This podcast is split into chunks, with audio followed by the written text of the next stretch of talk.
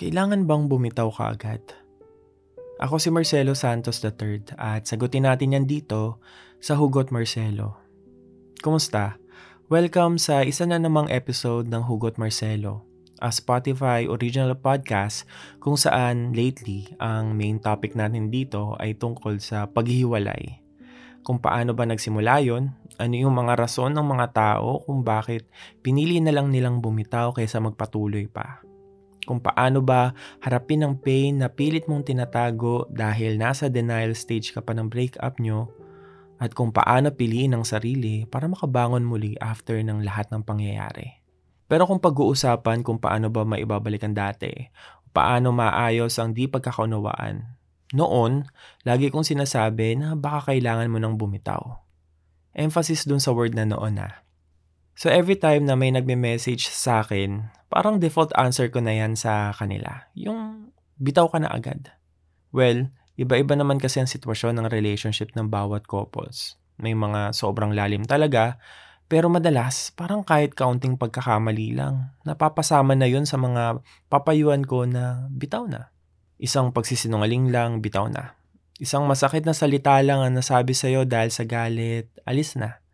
Isang beses na pagkakamali sa mga desisyon, i-break na agad. Yan ang paniniwala ko noon.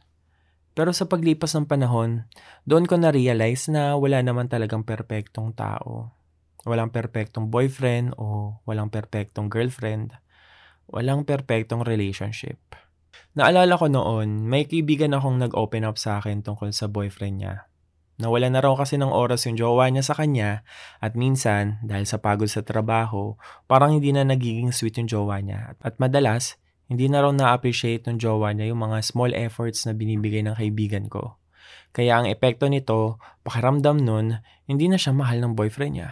Na parang napagod na siya, na hindi na katulad noong umpisa.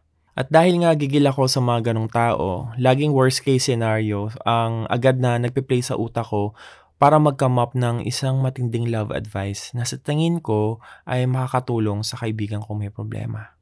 So dahil nga sa mga narinig ko, mga scenarios na nagpe-play sa utak ko, sinabi ko sa kanya na bumitaw na siya.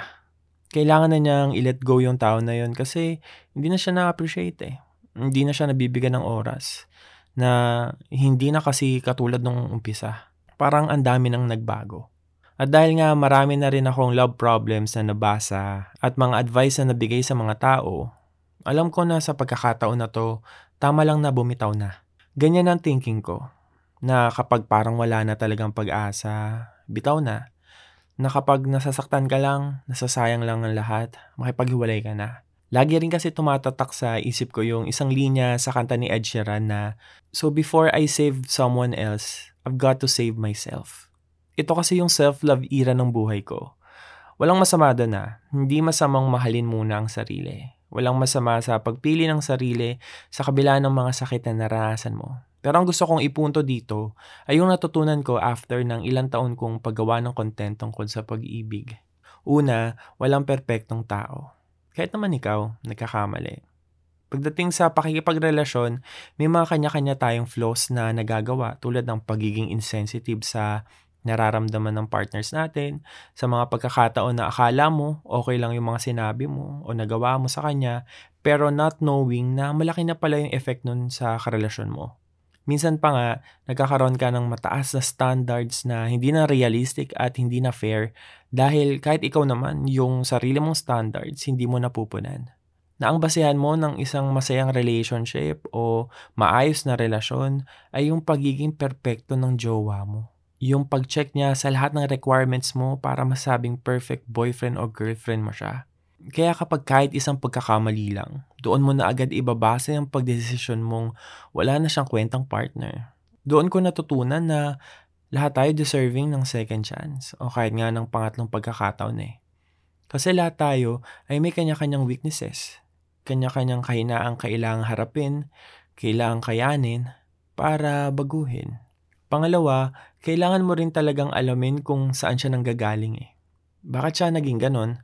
Ano yung mga rason kung bakit hindi ka na niya nabibigyan ng oras o hindi na niya nakikita yung effort mo sa kanya? O kung bakit parang mainit lagi ang ulo niya? Part kasi ng jowa duties natin sa mga taong pinili natin ay hindi lang yung mahalin sila. Kundi yung mapakinggan kung ano ba yung mga tumatakbo sa isip nila, na intindihin yung mga pinagdaraanan nila. Na tulungan sila kung may mga pagkakataong kailangan nila ng taong mapagsasabihan o ng taong makakatabi man lang sa gitna ng kalungkutan. ba nga? Sa hirap at ginhawa. So yun, buti na lang talaga hindi ako sinunod ng kaibigan ko sa advice ko sa kanya na bumitaw agad. Kasi kaya pa naman daw. Binigyan niya ng isang pagkakataon at nadaan pa naman sa maayos na pag-uusap. Tulad nga ng sinabi ko, walang perpektong tao, walang perpektong relasyon. Hindi mo naman kailangan maging perpekto para masabi mo na nasa maayos na relationship ka.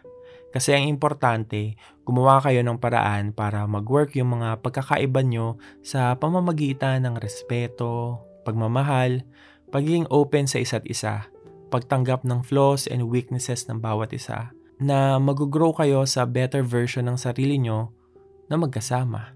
Pero kung nagawa mo na yung lahat na yon, kapag nagbigay ka na ng ilang pagkakataon, at kung nakikita mo na wala na talaga, siguro doon ka na mag-isip-isip kung kakapit ka pa ba o bibitaw na. Siguro pag-usapan natin yan sa susunod na episode. Kung may kakilala kang sa tingin mo ay kailangang marinig ang episode na to, share mo na sa kanila ang Hugot Marcelo. Tuloy na rin natin kwentuhan sa ating Facebook group na Kwentuhan with Marcelo. Sa group na yon, pwede kang manghingi ng advice sa community at pwede ka rin magbigay ng payo sa mga nangangailangan doon. Para makasali, i-click lang ang link sa description ng episode na to. Maraming salamat sa pakikinig at huwag mong kalimutang i-follow ang podcast na to and listen for free only on Spotify. Ako si Marcelo Santos III. Ito ang Hugot Marcelo. Good luck. God bless. Kapit lang kaibigan.